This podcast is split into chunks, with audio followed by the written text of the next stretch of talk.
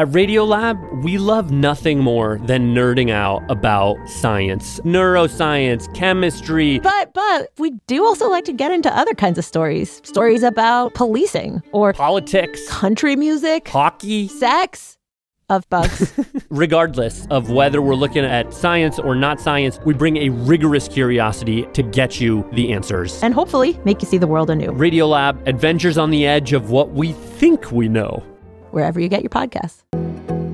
Hello, and welcome to Bio Eats World, a podcast at the intersection of bio, healthcare, and tech. I'm Olivia. And I'm Chris. Today's episode features Aviv Regev, currently the head and executive VP of Genentech Research and Early Development. Aviv is also the founding co chair of the Human Cell Atlas. She is joined by Vijay Pande of Bio and Health. Aviv chatted with Vijay about her background, how her love of both abstractions and details led her to biology, and how CRISPR really set the field into motion. when you can do things at scale and you have the tools you can iterate. And iteration is really the, the, the heart of the game. So it takes it takes years for all of these things to fully materialize. And what was really fun for me is that i got to say yeah that's what i wanted all along. Now i'm just gonna go and do it Aviv is also a renowned expert on AI and gives us insight into how AI could really transform the process of biological and medical discovery.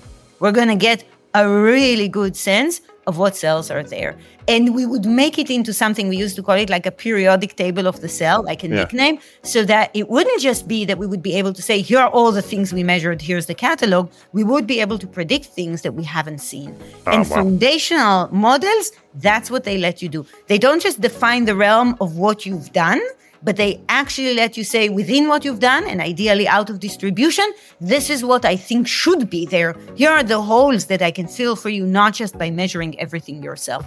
So that's to me like the pinnacle. You're listening to Bio Eats World from A16Z.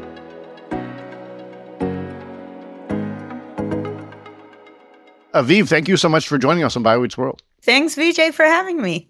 I'd love to get a sense for what got you excited about this space. It's everything I love. I love concepts and abstractions, and I love details and stories at the same time.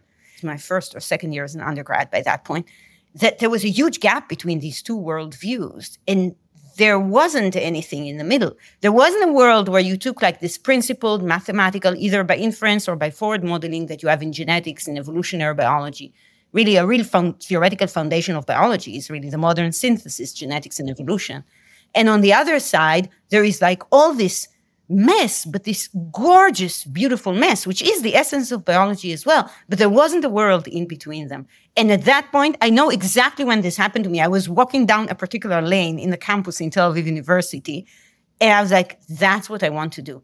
And it's still what I'm doing today. I'm like one of those lucky people figured out what they want to do and then actually got to do it. Wow. Wow. Yeah, that's how I ended up doing computational biology. I still do it today. And the problem is still not solved. So somewhere on the middle of the way, you you get to the Broad uh, as a professor, the Broad and MIT. Yeah. And like, what was that experience like? And especially the Broad is in many ways different than a typical sort of academic environment. Yeah. So I was the first actually faculty recruited into the Broad. I wasn't Wow. the first faculty at the Broad. There were four founders, but I was the first person to be recruited there. So, you know, when, when you come early to a place, it's not exactly itself yet. It gets formed and you get to participate in forming it. But broadly speaking, the Broad is a very unusual institute. It belongs actually to two universities and five hospitals Harvard, MIT, and five Harvard, Harvard hospitals. And it is really there in order to bridge two worlds the world of free floating lab, individual lab based academic research, a model that has existed since the Middle Ages and is still incredibly successful at promoting innovation, and the scale that is needed in order to solve certain big problems in biology and in medicine. More similar to what we see often in, in companies, in industry, and operating together there wasn't the one or the other. It's not that one is more important than the other. And there were tons of tensions. There still are, and the tensions are good.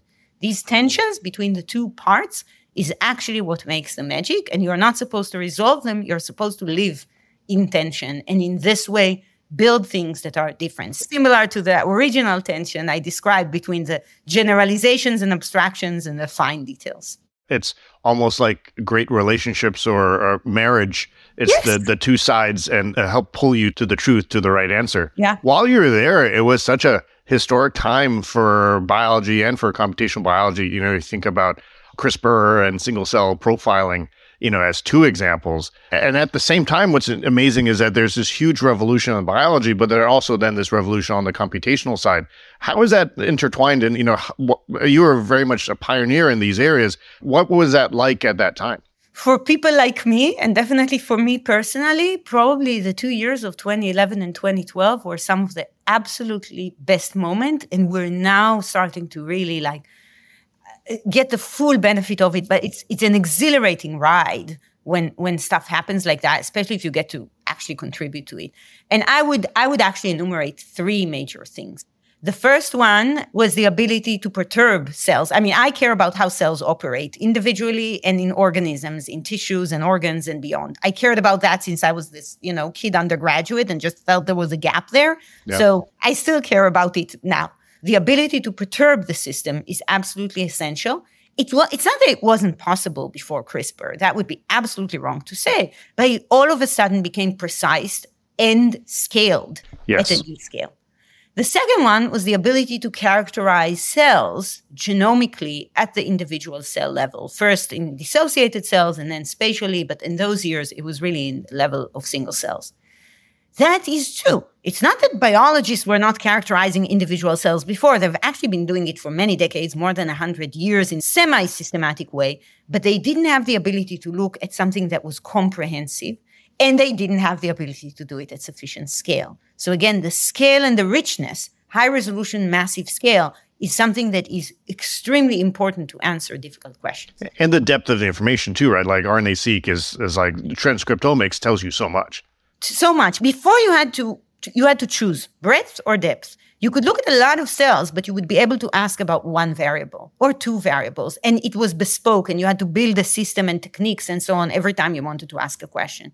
Or you could look at one cell and get a, a one cell or one sample and get rich information, but you might not be able to look at individual cells. You would have to look at them in the bulk. That was kind of the trade off, and people lived with the trade off because that's what they could do. All of a sudden, you could have your cake and eat it too. Yeah. And these two things become particularly material when I pull my third thing that happened, and that's deep learning. Yes. Ah. So, for those of us who've been in machine learning before deep learning and after deep learning, we actually know it's different. It feels very different, but its impact is not just being due to an algorithmic advance, although, you know, absolutely also due to an algorithmic advance, but it was a trifecta. There's algorithms, there's data, and there's compute. And that trifecta was happening in other domains, right? They had algorithms and they had compute, but they also had data. There was enough data for vision problems, enough data for text problems, enough data for speech problems in the beginning, when deep learning was arriving on the scene, 2012 or so, there wasn't enough data for biological problems. Like when I put that hat on, there wasn't really. Mm. But the ability to measure at that scale, which single cell genomics gave us, like again and again and again and again. And on top of that, to do causal interventions, which is what CRISPR allows us to do, makes it like just perfection. Yeah. Machine learning. And on top of that, when you can do things at scale and you have the tools, you can iterate. And iteration is really the, the, the heart of the game. So it takes, it takes years for all of these things to fully materialize. And what was really fun for me is that I got to say, yeah, that's what I wanted all along. Now I'm just going to go and do it. You have a trifecta, you really have to use it. You can't wait. You, you have to see it happen. And it's, it's just being lucky to be at a moment in time where things, some things you are doing, and they synergize with some things that other people are doing, and you have the skill, and you have the people, and you have the resources, and you have the environment, and it's like there, and you just run with it. With that said, I actually am a firm believer that luck is something you you engineer as well, right? Now, as all this stuff is coming at you, you have to know enough to grab it, right? It is so easy for something amazing to happen right next to you and you say, "Well, I'm busy doing what I'm doing already." At yeah. the same time, you don't want to have, you know, the, the equivalent of basically an attention uh, disorder yeah. in science, and then you would not do anything. So that requires some judgment. I agree; it's not just luck, but something has to happen around you, and things don't happen on a, you know, uniformly. There's moments in time when they happen, and there's moments in time when they don't. The key is to distinguish between them. No, when I think about Uh, people I view as the best scientists or the best artists or best musicians, you know, what they all seem to have in common is this really good sense of good taste. You know, they can pick the right problems and the right solutions. And like, how did you know?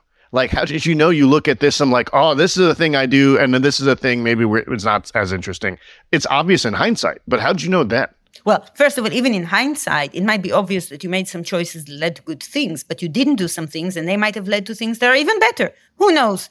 I kind of enjoyed what I've done. I feel it has had value. I'm trying to continue maximizing the impact and what I do, but I never know whether it's the optimal decision. I never will know, and that's just life. You still have to make a decision, so you must have some sense in that moment. Like, why did you? It was you... my sense of what I what my mission is, what my problem is. But what's intriguing to me is that you, you made it very clear that the mission was constant. I mean, yeah. maybe you could sort of clarify what was the mission in your mind? I mean, what was your North Star? I always wanted to understand how cells work and how they break down, how they do it. You know, for many years, I just thought of cells kind of as their own entity. At some point, it broadened a little bit and figuring out how they operate in the tissue, but it's the same thing.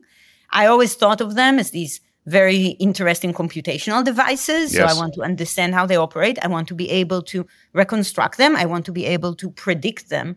And probably my big motivation moving to the Broad from, or rather choosing Broad and MIT over other options was that they had this attached mission in medicine. And I had the belief that at that moment in time, there's nothing I can do yet about it. But if this problem gets figured out well enough, then it would actually be impactful for patients. So, yeah. Yeah, no, that's very beautiful. It's very clean. I'm curious, especially with you coming in with both a biologist and a computational mindset you know, when you think about like CRISPR and RNA-seq and especially spatial RNA-seq, it feels like you finally can modify the code. You can finally debug it to some degree, right? You have more than a few printfs. You can kind of have a much more global sense yeah. of things.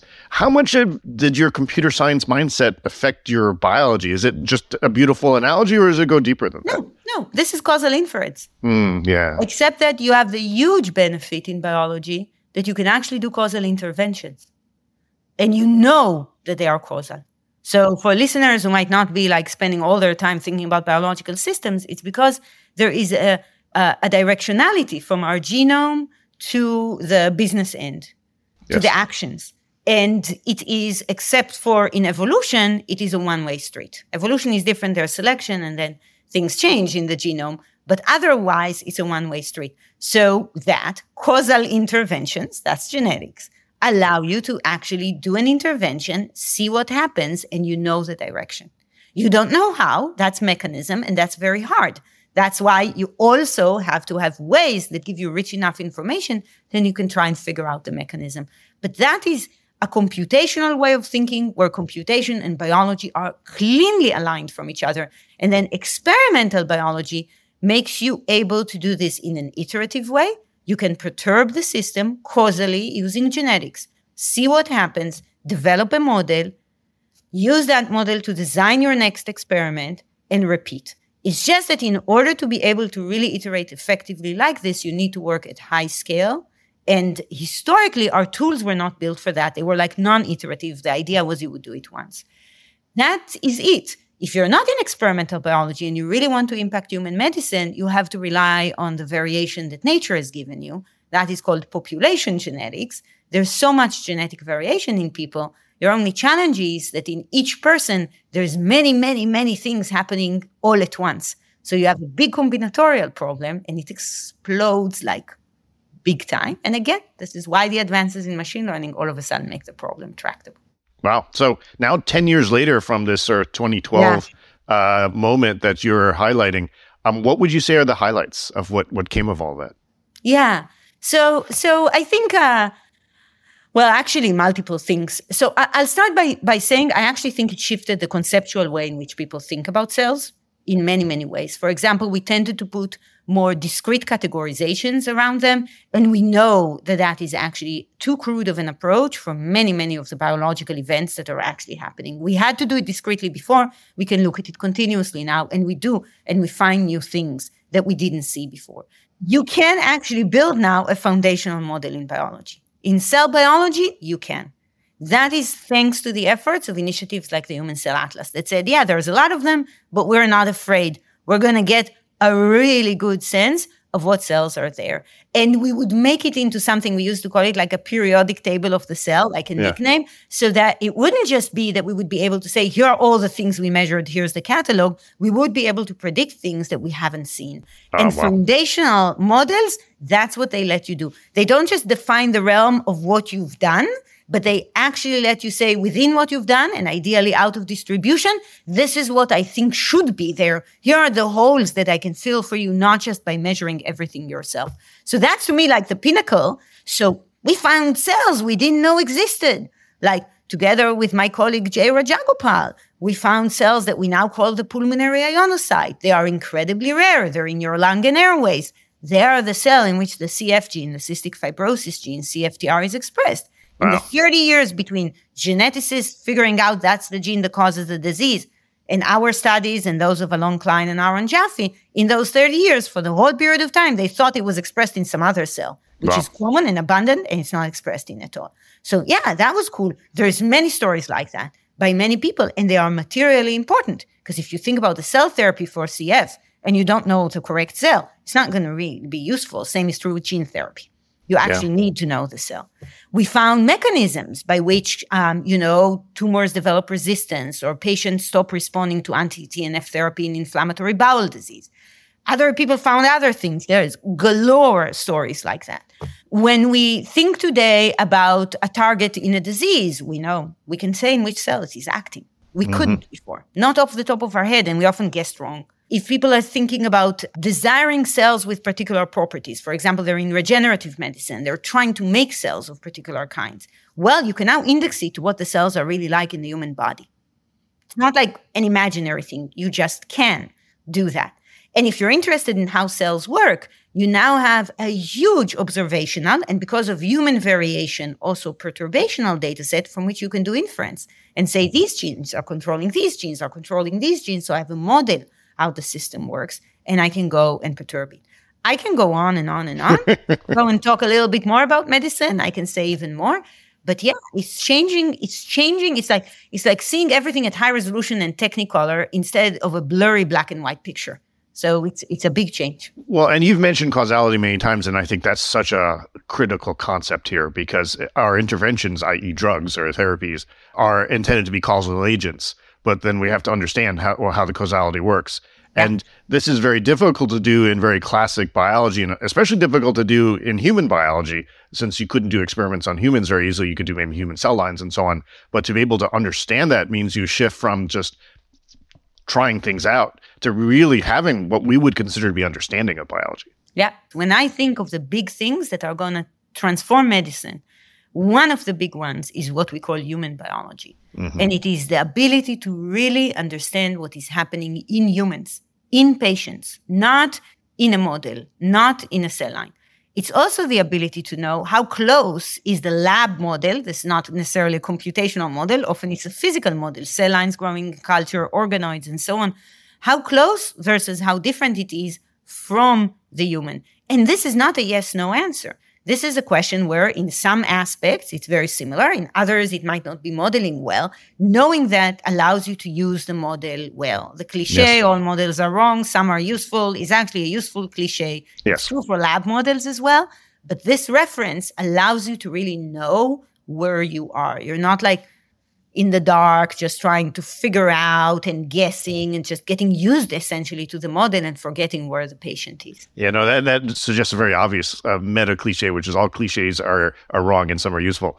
But uh, exactly, uh, which I'm going to totally say next time.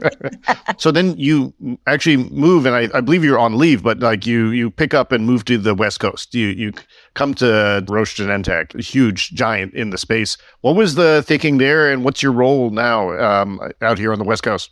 So I sometimes tell people, listen to your frustrations. I was very happy where I was. I mean, I love the Broad. I love MIT. I still do. I was also at the Howard Hughes Medical Institute, and I'm extremely grateful to them as well. So credit where credit is due. But I would say probably for my last three years when I was there, I was increasingly feeling that, remember, I had one mission. It was still the same one, but that the medical impact is really, is really now. It's mm-hmm. not like somewhere in the future. It's now. Yes. And I did all sorts of things to try and see if I can if I can kind of connect that that piece together. So I started a couple of companies and really with this strong human biology bent with the clinicians, including the surgeons and the pathologists and so on, the people who are really treating patients and trying to understand what is happening to patients in their disease, the disease biology, the course of the disease, the response to drugs, and so on. And while being really in the most fantastic place in the world for my original goal, which is really understand how cells work and so on, it was increasingly obvious, becoming increasingly clear to me that it was the most fantastic place for that goal, but that's not the same as acting on the findings that you mm. make. and I really wanted to. I felt like, yeah, but we can bring this and change how we actually make the medicines themselves, the drugs. And related to that was the sense learned also from, you know, getting more and more involved in small companies and so on. Small companies are amazing. They are really a good vehicle for one part of a problem. Like I'm just going to solve that thing. And all my efforts are focused in that one thing. But this problem in medicine is unfortunately made of many, many, many problems. Yes. So, you know, finding the right targets is a problem, making the right molecules or cell therapy or vaccine or whatever, that's a problem. And figuring out the right patients is a problem. Actually, figuring out the right disease, the right indication is a problem. And then the right patient. Like all of these things are hard. All of these things succeed at you know, really low probability. I say that again, I know a lot of technical people listen to this. In machine learning, we sometimes are busy optimizing from the 90% to the 95%, from the 95% to the 98%. It's amazing in drug discovery, you're like in the 10%. That's considered to be a superbly successful organization. Well, especially for late stage stuff. I mean, maybe yeah. for. So the whole thing, ah, but there's no other exit strategy. If you really yes. want to make medicines, yes. your only exit strategy is a drug that patients actually receive every single day. Yep. That's for me the ultimate one. I want actual things that people can be treated with. Sometimes a, a shift in environment and scale uh, allows you to do very different things and potentially yeah. much more impactful things now that we've gotten to the present, like how does all this come together? Like what are you doing? What are you excited about what, what you're doing yeah. today? So we we think of this as having four major, we call them multiplicative levers. Things that are like catalysts, right? You put in a certain amount, but you want to get something that's at least, at least multiplicative. Would have been nice if it were exponential, but yes. I would totally go for multiplicative. Um, at least multiplicative in terms of the impact that you get ultimately. And what I think is so special right now is that it's not one, it's not two, it's not three, it's four things that are all converging at the same moment in time. So the first one is really this human biology. We just talked about it at length, so I'm just not repeating. It's human is our model organism because human is our ultimate target. We want to we want to treat, we want to cure humans. Absolutely. Yeah. The the second one is these high resolution massive scale methods when quantity becomes quality not just that they allow us to do more, not only do they allow us to do more, but for, say, a marginally added investment. So it's not just we need 10,000 times more resources in order to get 10,000 times more yeah. results. Yeah. That's not helpful. They're truly scaled.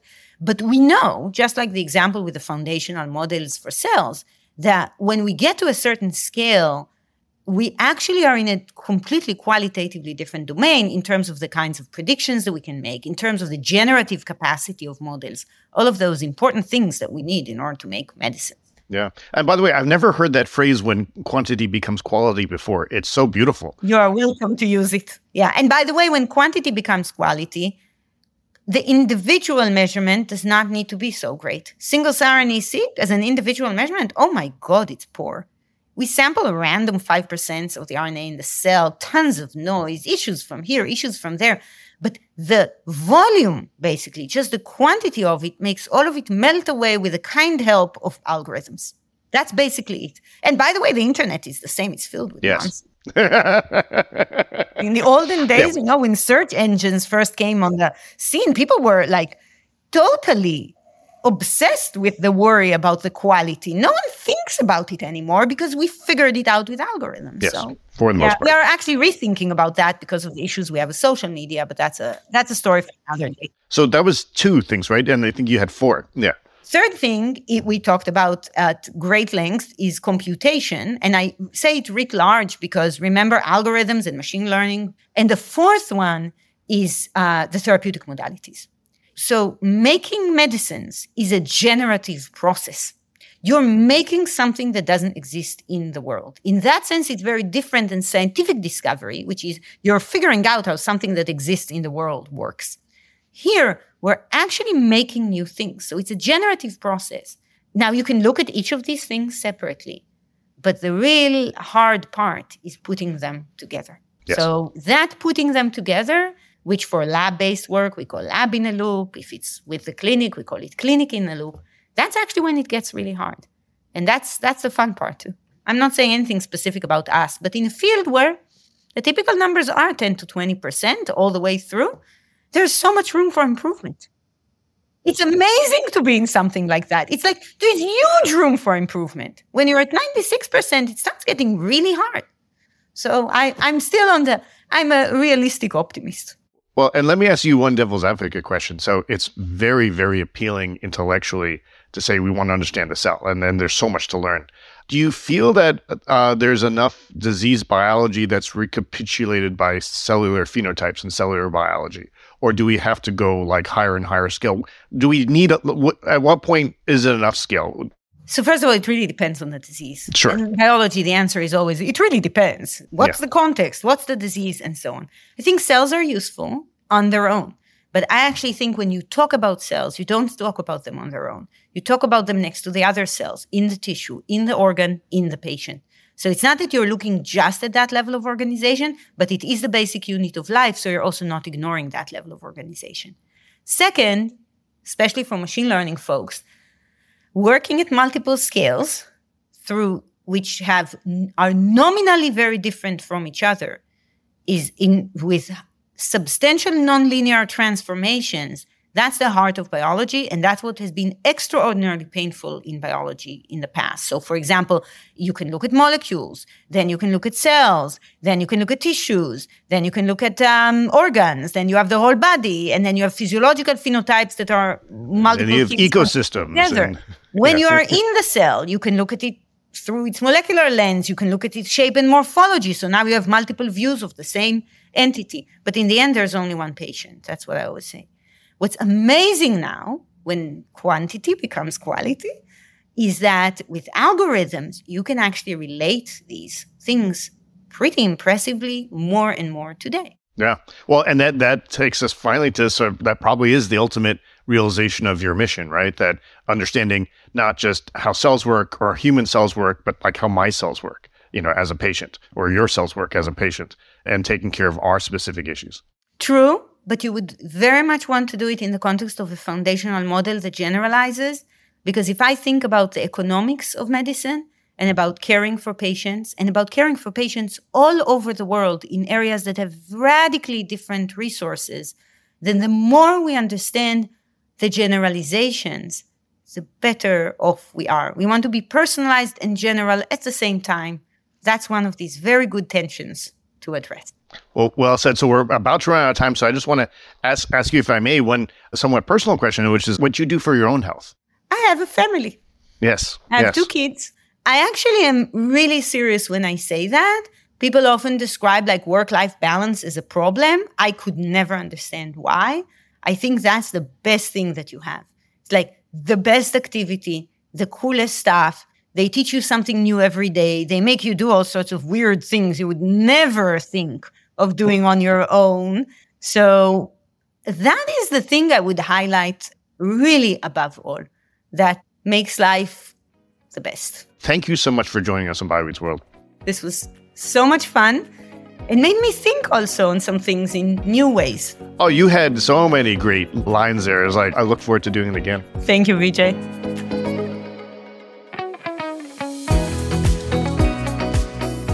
Thank you for joining BioEats World. BioEats World is hosted and produced by me, Olivia Webb, with the help of the Bio and Health team at A16Z, and edited by Phil Hegseth. BioEats World is part of the A16Z podcast network. If you have questions about the episode or want to suggest topics for a future episode, please email bioeatsworld at a16z.com.